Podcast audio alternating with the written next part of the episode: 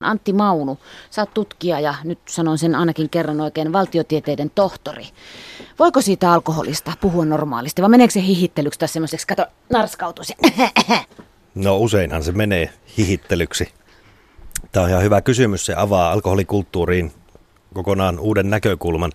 Alkoholikulttuurihan on paitsi sitä, mitä me tehdään alkoholin kanssa, niin myös sitä, mitä me ajatellaan, puhutaan ja tunnetaan alkoholista. Ja voi ajatella, että jos alkoholikulttuuria halutaan muuttaa suuntaan tai toiseen, niin se ei ole mitenkään mahdollista ilman, että myös näitä ajattelun, puhumisen ja tuntemisen tapoja muutettaisiin. Siitä me ruvetaan sun kanssa puhun. Emme niinkään nyt puhu alkoholin saatavuudesta. Ei mennä tähän ja viinaralli ja verot ja koko tämä paketti. Minä kiitän siitä, koska yleensähän alkoholin käytölle on aika paljon muitakin syitä kuin se, että mistä sitä saa ja millä hinnalla. Kyllä sekin vaikuttaa, ei Totta sitä kai. pidä väheksyä, mutta aivan liian usein nämä muut eletyt ja koetut syyt ja seuraukset jää turhan vähälle huomiolle. Ja mä sanon tähän alkuun, että mä oon viinaperheestä. Barbin vaatepusseista löytyi kossupulloja ja siis syvällä alkoholis- alkoholismissa ihminen, joka piilottelee omia juom- juomiansa. Hmm. Olen häpeäni oppinut tuntemaan, mutta me ei mennä siihenkään nyt tässä haastattelussa ja keskustelussa kovin pitkälle. Ei, siis ei mun häpeästä, mutta siis ylipäätään tästä, vaan ihan toisiin tulokulmiin. Antti, sä oot nimittäin, sulla on aika raikkaita ajatuksia siitä, että miten tästä, tätä hommaa ja niitä ongelmia, mitä viina monesti tuota alkoholi, niin voisi hoitaa, mutta niistä puhutaan myöhemmin. Tota, onko meillä Suomessa alkoholikulttuuria? Totta kai meillä on. Kaikissa maissa, joissa alkoholia käytetään, niin on alkoholikulttuuri. Alkoholikulttuureita on vaan useita erilaisia ja usein ne piilevästi pistetään aika vahvaankin arvojärjestykseen. Kun puhutaan alkoholikulttuureista, niin useille tulee mieleen tällaiset Italia, muut eurooppalaiset niin sanotut viinimaat, että vain niissä voisi olla alkoholikulttuuria. Mutta kyllä meilläkin on oma alkoholikulttuurimme. Se on pitkä, perinteikäs, se sisältää paljon hyviä, jos kohta myös huonoja puolia, niin kuin kaikki muutkin alkoholikulttuurit. Mistä se alkaa? Onko se se olut? Olutta on pantu suunnilleen 500 ennen ajanlaskun alkua on varsimmat merkinnät oluesta, mutta sitä ennen jo on ollut tällaisia niin kuin mahlasta tai medestä käyttämällä tehtyjä alkoholijuomia. Ja paloviinan polttotaito levisi Suomeen 1600-luvulla. Ensimmäiset tällaiset säilyneet humalajuomisen kuvaukset on Mikael Agrikolan muistiin merkitsemiä 1550-luvulta. Puhutaan siis yhtä historiallisesti vähintään yhtä pitkäkestoisista ison koko luokan asioista kuin on suomen kirjakieli ja protestanttinen usko Suomessa, jotka myös ovat agrikolaan liitettyjä. Mistä se tulee se negatiivinen identiteetti, että me ollaan niin kuin semmoisia känni-idiootteja aina oltu ja tulemme olemaan. No tietysti herrasväki on aina osannut nauttia sen viininsä oikein. Mi- mistä ihmeestä tämä tulee ja mennään tuonne ja munataan ja Tallinnassa saa hävetä vieläkin, vaikka enää tarvitse. Vaikka kyllä brititkin kyllä sitten siellä Ibizalla, mutta mutta se on se syvässä meillä se jotenkin se meidän aivan junttiuden huippu al- al- viinan käyttö. Tämä on ihan hyvä kysymys. Negatiivinen identiteetti liittyy itse asiassa paitsi alkoholin käyttöön, niin suomalaisessa kulttuurissa myös hyvin moniin muihin asioihin. Meillä on ylipäänsä tapana määritellä itseämme, kulttuuriamme, kansakuntaamme negatioiden kautta. Ja aina mehän, verrata. Mehän ei osata Paitsi, että me ei osata käyttää alkoholia, me ei osata small talkia, meillä ei ole tarpeeksi seurallisia, me emme osaa pukeutua, me kuljemme edelleen valkoisissa tennissukissa, meillä ei ole liikennekulttuuria. Ei, eikä me osata pelata jalkapalloa. Ei, ja vaikka kaikki kansainväliset vertailut osoittaa, että Suomi on kuitenkin maana ja yhteiskuntana kohtalaisen hyvä, niin jatkuvasti poliittisessa keskustelussa toitotetaan, kuinka me olemme nyt aivan juuri tippumassa pois kansainvälisen kehityksen kelkasta, ellei me tee nopeasti rajuja ja kipeitä muutoksia. Mutta tämä puhetapa on lähtenyt liikkeelle 1800-luvun lopulta, jolloin suomalaista kansaa ja kansakuntaa ylipäänsä ruvettiin rakentamaan. Ja, ja alusta saakka tämä oli pienen tuolloin ruotsinkielisen elitin projekti. Ja tottahan on, että verrattuna esimerkiksi sen aikakauden Ruotsiin, jopa Venäjään tai Saksaan, Keski-Euroopan kulttuureihin, niin Suomi oli varsin takapajuinen, kehittymätön yhteiskunta. Ja ikään kuin nämä niin kuin hyvän kansakunnan sivistyksen modernisaation kriteerit vedettiin jo alusta saakka hyvin tiukaksi. Että me päästäisiin mahdollisimman nopeasti, mahdollisimman tehokkaasti kansakunnaksi kansakuntien joukkoon. Ja hyvin mielenkiintoista on, että näiden kehityskulkujen aikaan juuri alkoholista tuli tällainen niin kuin symboli kaikelle sille vanhakantaiselle, sivistymättömälle, viheliäiselle käyttäytymiselle. Vähän saman tapaan kuin nykyäänkin etsitään esimerkiksi erilaisista ihmisryhmistä tai poliittisista suuntauksista, ikään kuin syntipukkeja. Kaikelle sille hyvälle, mitä me ei vielä olla. Just. Mitä haluaisimme olla. Niin 1800-luvun lopulla raittiusliike pyyhki läpi Suomen kaikki kansankerrokset. Se oli itse asiassa ensimmäinen tällainen suuri yhteiskunnallinen liike, joka läpäisi niin tuota, työväestön kuin eliitin miehet, naiset, niin edespäin. Alkoholista tuli kirjaimellisesti tällainen niin kuin paha merkki tai paha symboli kaikesta siitä huonosta, takapajuisesta, sivistymättömästä, josta kovaa vauhtia haluttiin pyristellä pois ja siirtyä moderniksi, kehittyneeksi kansakunnaksi. Tutkija Antti Maunu, tässähän on, mä rakastan puhua luokkasodista ja luo, yhteiskuntaluokista. Haisee myös se, koska tuota, se sivistymätön ja kehittymätön, sehän on se työmies, se piika ja renki, jotka sen kaksi kertaa vuodessa pääsi markkinoille. Ja siellä sitten otettiin huikkaa ja nujakoitiin. Ja Rovastilassa otettiin ehkä viiniä ja ehkä jokin konjakki. Ja sitten jos mentiin siitä porvaristosta vielä ylöspäin. Tämähän on tätä myös, eikö niin? Kyllä, tämä sitten myöhemmin halkes vähän niin kuin kahtia. Raittiusaatteen mainingeissa Suomeen päätettiin kieltolaki. Ja eduskunta äänesti sen yksimielisesti jo 1900-luvun alkuvuosina, mutta hyvin pian siitä tuli tällainen niin kuin poliittinen kiistakapula. Eliitti halusi nähdä kansan tällaisena nöyränä, vähän tyytyväisenä, ruuneperiläisenä, Just. jalona, villinä, jos hieman kärjistetään, mutta kansa ei tyytynytkään tähän. Se halusi äänioikeuden, se halusi lyhyemmän työajan, se järjestäytyi, alkoi vaatia torpparivapautusta niin edespäin. Ja näissä mainingeissa sitten yhteiskunta halkesi kahtia tunnetuin seurauksia, jotka huipentui 1918 tapahtumiin. Ja tässä samassa mainingissa sitten valkoinen eliitti ikään kuin otti alkoholin ja alkoholin käytön tällaiseksi vipuvarreksi itselleen. Ja kaikkein sivistymättömin niin alkoholin käytön kuin muunkin käyttäytymisensä osalta oli juuri tämä nouseva vähäväkinen suomalainen työväestön alempien luokkien edustaja. Ja tästä seuraa asioita, jotka edelleen tänä päivänä vaikuttaa.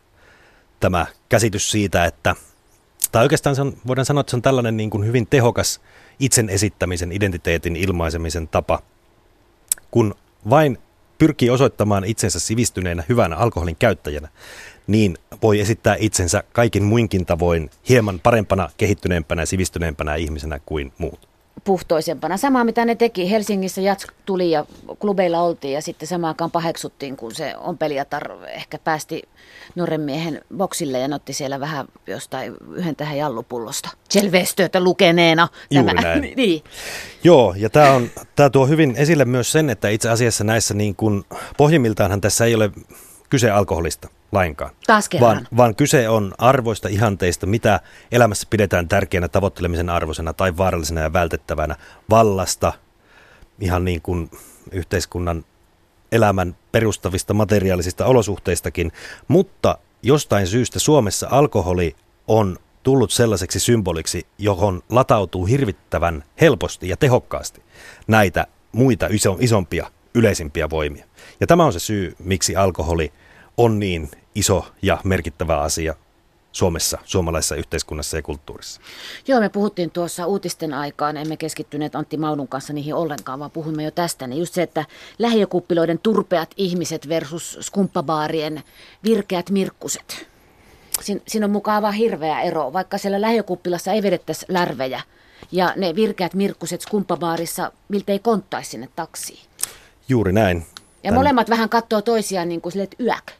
Joo, ja se on totta myös, että tämä niin kuin elitin rahvaaseen kohdistama halveksunta, niin ihan ymmärrettävästi tuottaa sitten ikään kuin vastaliikkeen ja vastareaktion, jossa tämä alemmaksi määritelty rahvas sitten alkaa arvostaa itse omaa toimintaansa ja omia tekemisiään, koska muut eivät heitä arvosta. Kyllä työmies on pullonsa ansainnut. Juuri näin.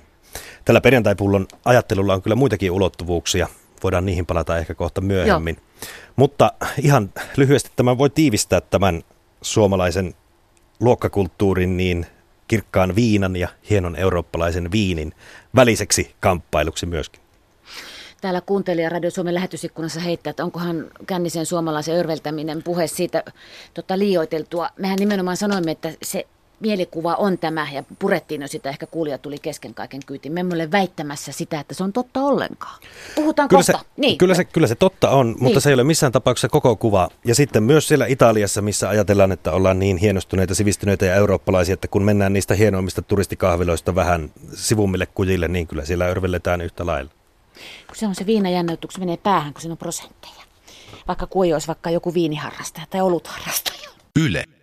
Radio Suomi. Kun ihminen haluaa irti arjesta, niin on erilaisia keinoja. Toiset lähtevät kiipeilemään korkeuksiin tai menevät veden sisään. Toiset menevät baariin kavereiden kanssa. Antti Maunu on studiossa väitöskirjan tehnyt mies, valtiotieteiden tohtori.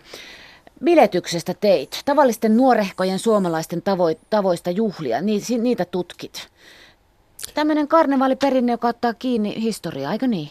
Kyllä, juuri näin. Niin kuin sanoin, että nämä varhaisimmat suomalaisen humalajuomisen kuvaukset on 1550-luvulta. Ei ne ihan hirveästi eroa jostain kesäfestareiden tai Ruotsin laivadiskojen käyttäytymisestä edelleen. Hyvin mielenkiintoista, että meillä on edelleen keskuudessamme tällaisia ikiaikaisia, keskiaikaisia, jopa antiikkisia karnevaalin muotoja, vaikka yhteiskunnan ajatellaan muuten olevan niin kehittynyt ja moderni. Piletys on tämän vanhan karnevaaliperinteen varmaankin elinvoimaisin ja parhaiten voiva olomuoto tämän päivän kulttuurissa. Miten nämä sun tutkittavas koki itse sen juhlimisensa? selittelikö ne sitä sulle?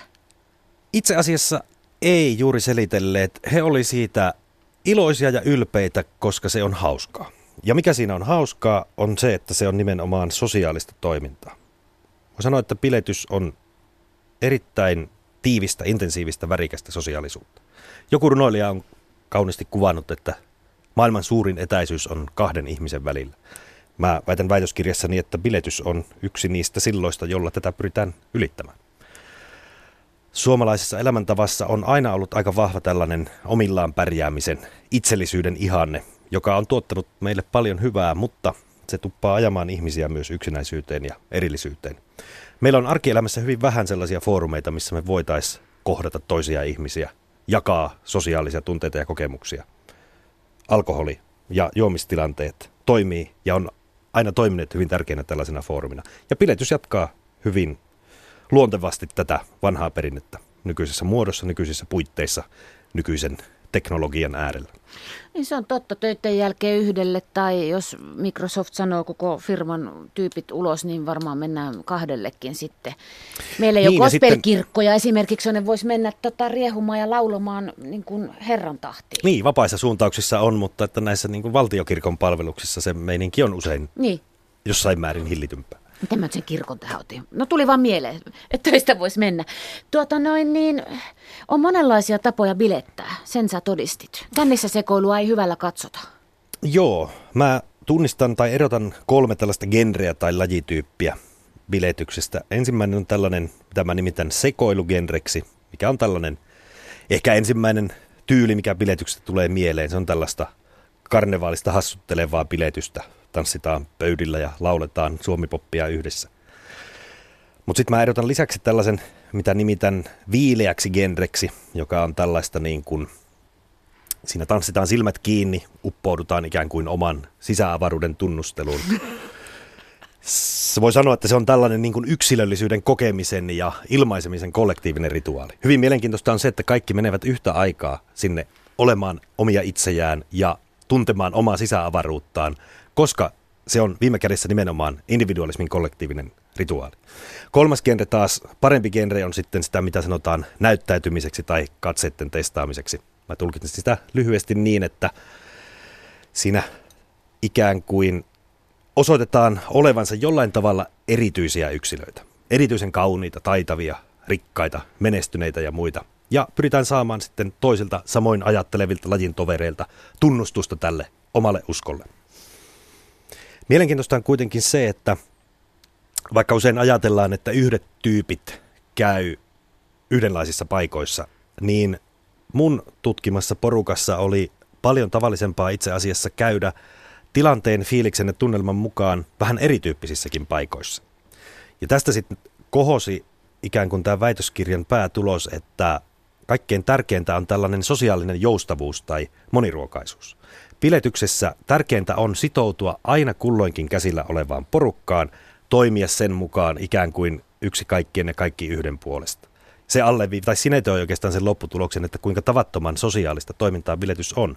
Missään tapauksessa se ei ole yksilöllistä seksin tai kemiallisten nautintojen hakemista. Pikemminkin tällaisia sooloille, joita säälitään tai halveksitaan, koska he ei osaa tai halua sitoutua porukkaan. He on näitä lähiöbaarien desperaadoja, jotka sössöttää samaa levyä vuodesta ja vuosikymmenestä toiseen, tai sitten näitä pintapaikkojen huonoja trendipellejä ja pintaliitajia, jotka jumittaa ihan samalla tavalla omassa kuplassaan Juuri kuin niin. nämä, nämä äh, lähiöpaarien desperaadot, koska he eivät osaa tai halua olla riittävän sosiaalisia sitoutua tähän porukkaan. Tulin tätä myöten kumonneeksi sen aikalaisdiagnostisen ajattelun, että me elämme yksilökeskeistä individualistista aikaa. Se ei pidä paikkansa. Nykyisessä yhteiskunnassa meidän sosiaaliset tarpeet ei ole hävinneet mihinkään, mutta niille on ehkä vähemmän mahdollisuuksia niiden toteuttamiselle kuin aiemmin. Onneksi tästä näkökulmasta meillä on se biletys, jossa me voimme olla sosiaalisia, laittaa käden kaverin olkapäälle ja sanoa, että sinä olet hyvä tyyppi ja taidan olla minäkin.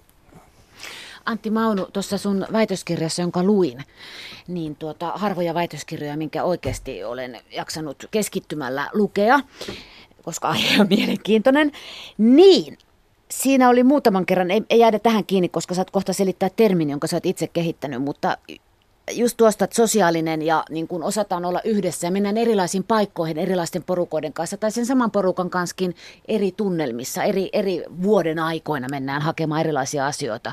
Pörröiseen aikaan mennään laulaa karaokeen, jotka sitä harrastaa ja tämmöiseen aikaan mennään rantaan, jos siellä on joku kiva paikka. Mutta siinä oli semmoinen mahtava tarina, yksi sun tutkimasi tyyppi kertoi sen, mikä, moi, että se on kauheata.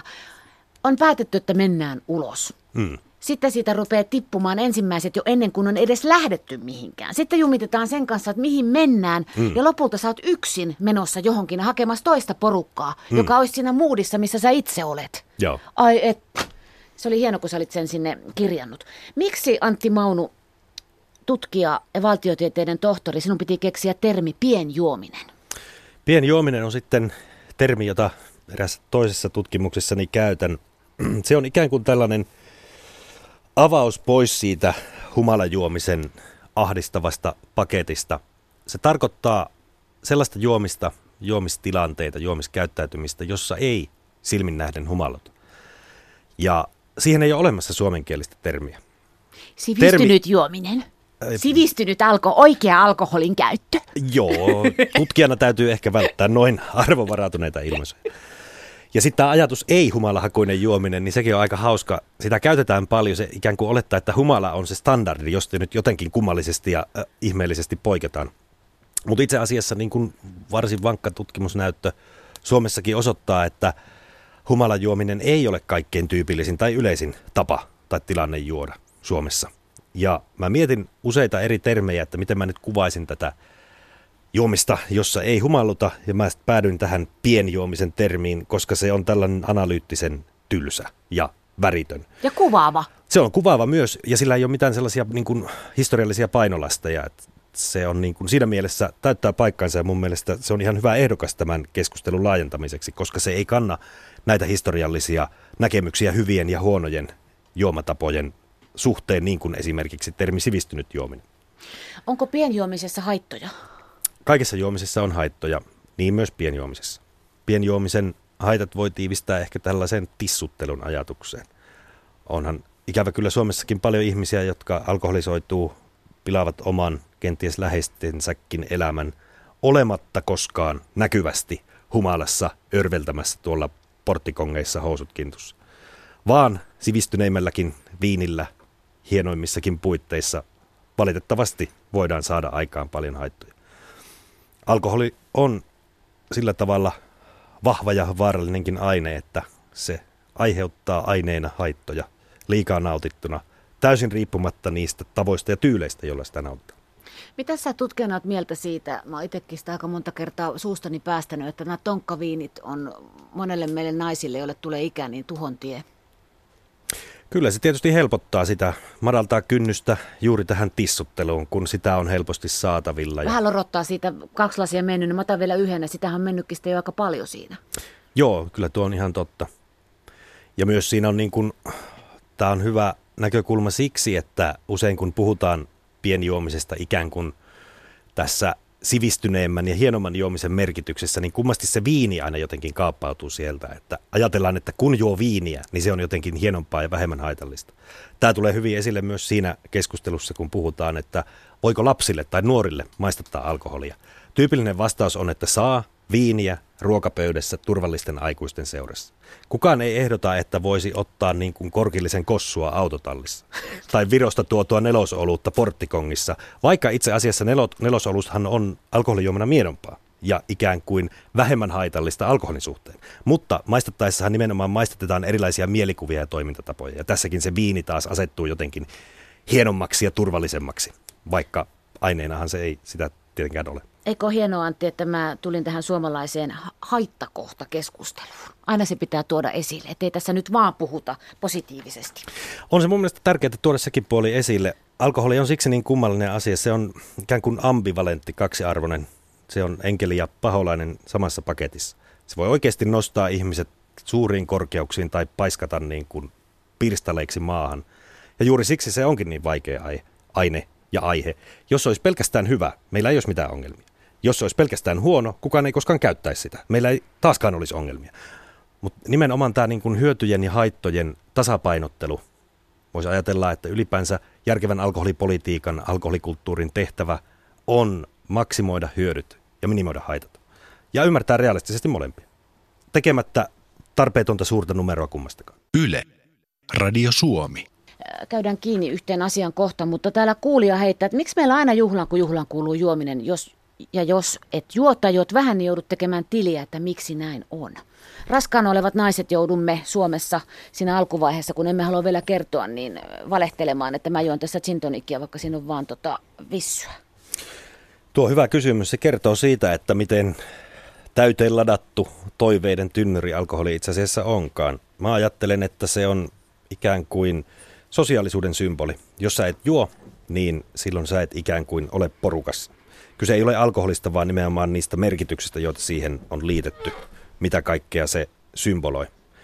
Kertoo myös ehkä siitä, että kuitenkin Suomessa alkoholikulttuuri on liberalisoitunut 1960-luvulta valtavasti. Alkoholin keskikulutus oli vain noin 2 litraa 60-luvun alussa. Tänä päivänä se on tuossa 10 litran. No niin, kuin akat on ruvennut juomaan kanssa. Niin, pari niin tämä niin kuin, alkoholipoliittinen tai liberalismi alkoholiasioissa hyvin helposti tarkoittaa sitä, että tulee juoda mahdollisimman paljon mahdollisimman monissa tilanteissa. Tämä niin kuin vanha asetelma, jossa raittius oli hyväksyttävää, juominen oli kyseenalaista, se on kääntynyt vaan niin kuin nurinpäin. Että juominen on hyväksyttävää normaalia ja pidättyminen on kyseenalaista. Mä odotan, koska me ollaan päästy tällaiseen niin kuin aidosti kypsään liberalismiin, jolloin sekä juominen että juomattomuus eri tilanteissa voisi olla ok, ilman että kummastakaan tarvitsisi jälleen kerran tehdä niin kuin numeroa, ihmetellä. Kyllähän esimerkiksi erilaiset ruokavaliot tänä päivänä on ihan hyväksyttyjä ja ymmärrettäviä. Se on ihan ok, jos sä oot vegaani tai laktoositon tai tämmöistä. Ei siinä tarvitse selitellä tai nolostella. Mutta alkoholin osalta ei olla vielä siinä. Että kyllä tässä kulttuurissa kehittymistä vielä riittää näissäkin merkeissä. Sinäpä ootkin heittänyt sen ajatuksen, mä en muista oliko se nyt jossain noista sun tutkimuksista, missä sä oot ollut mukana, niin tota se, että avain alkoholin haittojen ehkäisyyn, se on siellä sosiaalisuudessa. Täytyy ymmärtää juomisen näkymättömiä syitä, eikä kontrolloida vain näkyviä seurauksia. Eihän se alkoholipullossa, alkon varastossa mitään haittaa kellekään tee, vaan vasta sitten kun se siirretään elimistöön ja elämään se alkaa vaikuttaa. Ja näiden syiden ymmärtäminen on avain nimenomaan alkoholihaittojen ehkäisyyn. Ehkäisevä päihdetyö on hyvin eri asia kuin päihdehaittojen hoitaminen. Silloin kun ihminen on ikään kuin sairastunut alkoholin, elimistö käyttäytyy tietyllä tavalla, se on lääketieteellinen tila, sitä pitää hoitaa siitä näkökulmasta. Se on sairaus. Myös, se on sairaus selkeästi, niin kuin vyöruusu tai issias.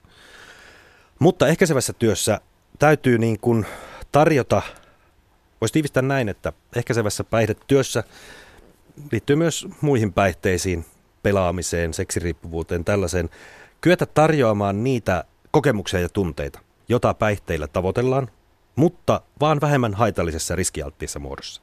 Jos ja kun juomisen syyt on emotionaalisia ja sosiaalisia, haetaan hyvää fiilistä porukassa, tilaisuuksia kohdata toinen itse, toinen ihminen, kenties oma itsensäkin rennoissa, vapaissa tunnelmissa.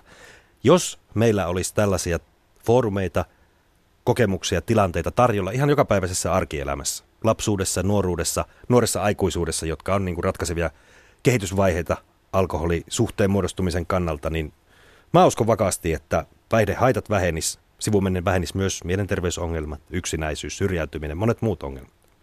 Tässä olisi hyvinvointi- ja koulutuspolitiikalle hyvin selkeä ohjenuora. No mitä se sitten olisi?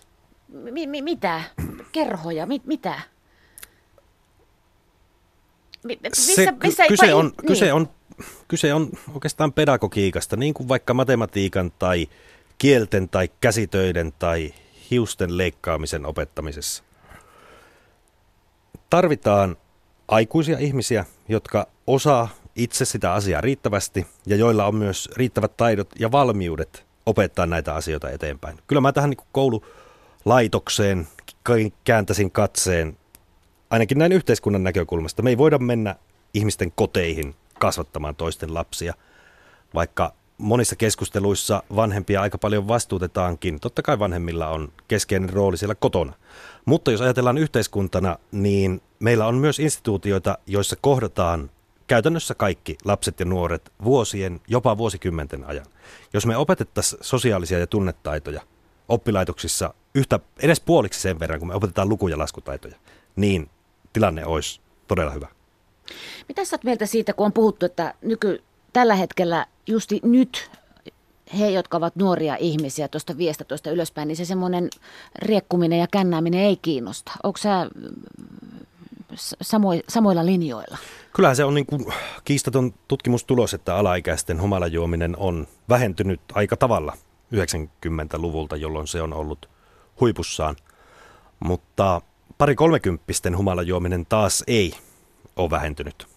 Eli se näyttää siltä, että tällainen pilettämisen tai kostean pilettämisen, humalajuomisen aloitusikä on myöhentynyt, mikä on hyvä sinänsä, mutta se ei näköjään tarkoita sitä, että meille olisi tulossa kokonaan raittiita sukupolvia, vaan että se sosialisaatio tähän kostean pilettämiseen tapahtuu sitten ikään kuin 18 ikävuoden jälkeen.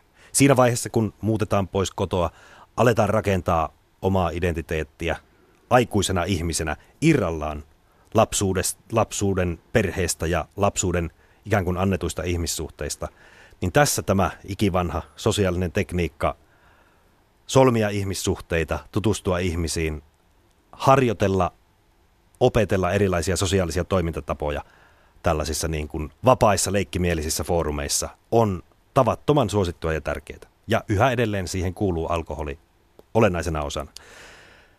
Mikään pakko alkoholiinhan ei olisi olla siinä. Mm. Mutta meillä ei ole yhteiskuntana ja kulttuurina ymmärrystä ja osaamista nähdä sitä asiaa toisin tai järjestää vaihtoehtoisia foorumeita.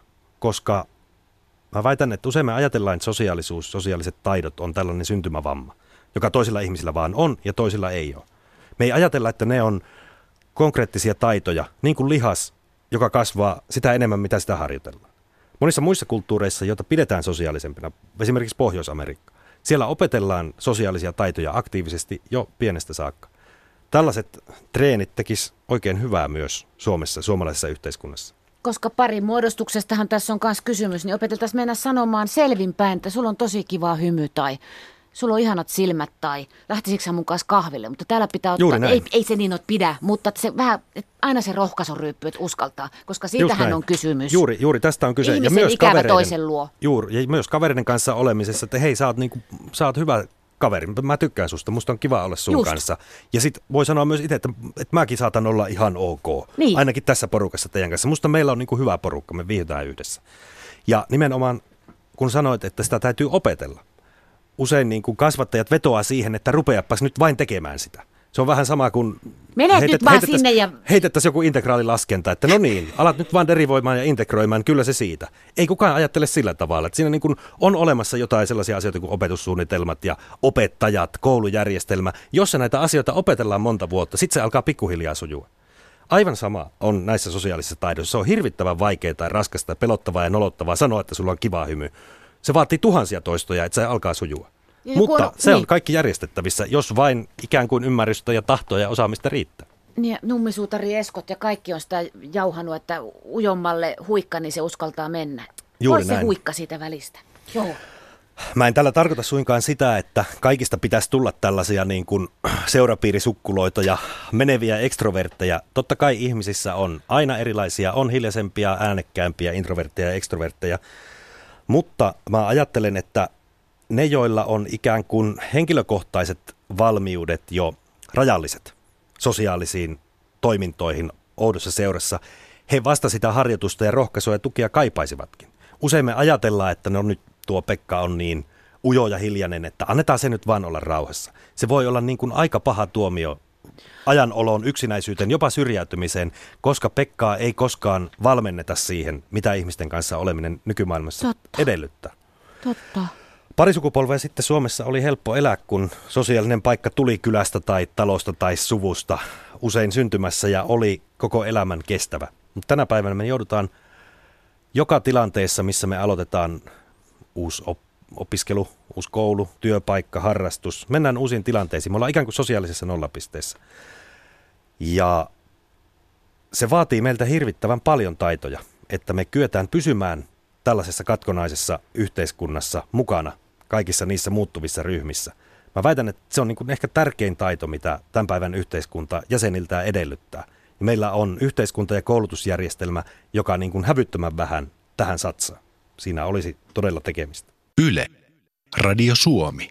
Juomistilanteet vaihtelee. Ei, ei se ole yksi linja halkopinon takana tai sitten niin kuin lasillinen perheen kanssa jouluna. Se on Me kaikki, jotka... hyvin, niin, hyvin Ka- monilla suomalaisilla se on tilanteen mukaan vähän molempi. Joo, Ja tämä on myös mun mielestä, kun puhutaan alkoholista, alkoholikulttuurista, tehdään siihen liittyviä päätöksiä tai poliittisia päätöksiä, joilla sitä halutaan muuttaa, niin mun mielestä hyvin tärkeää on ymmärtää se, että ei ole niin kuin, juomista ei erottele niinkään juojat niin, että yksi juoja joisi yhdellä tavalla, vaan juomistilanteet. Useimmat suomalaiset tunnistaa hyvin monia erilaisia juomistilanteita. Osaaja haluaa toimia tilanteen mukaan eri tavalla.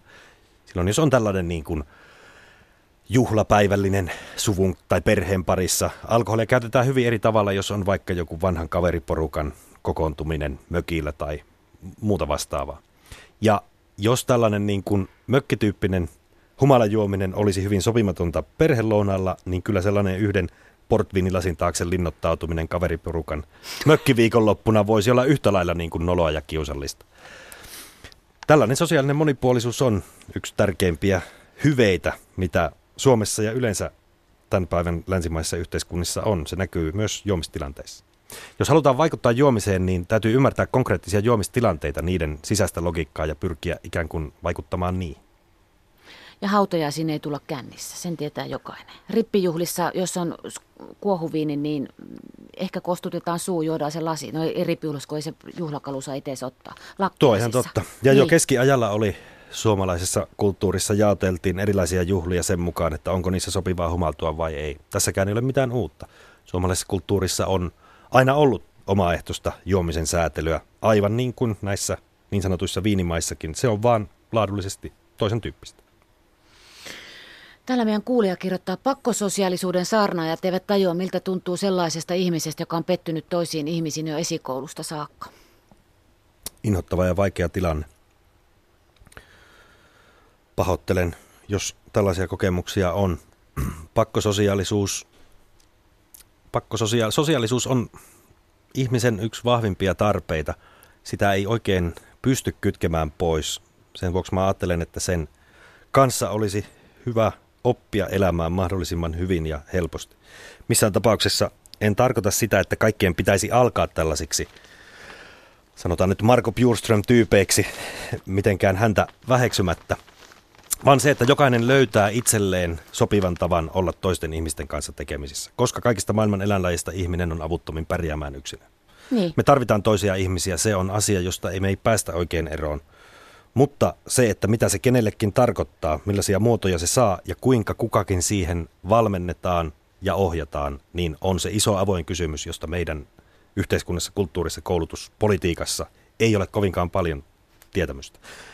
Juuri se, että mahdollisimman vähän olisi tulevaisuudessa sellaisia kokemuksia ja kertomuksia, jossa joku kokee olleensa jo pienestä asti ulkopuolella.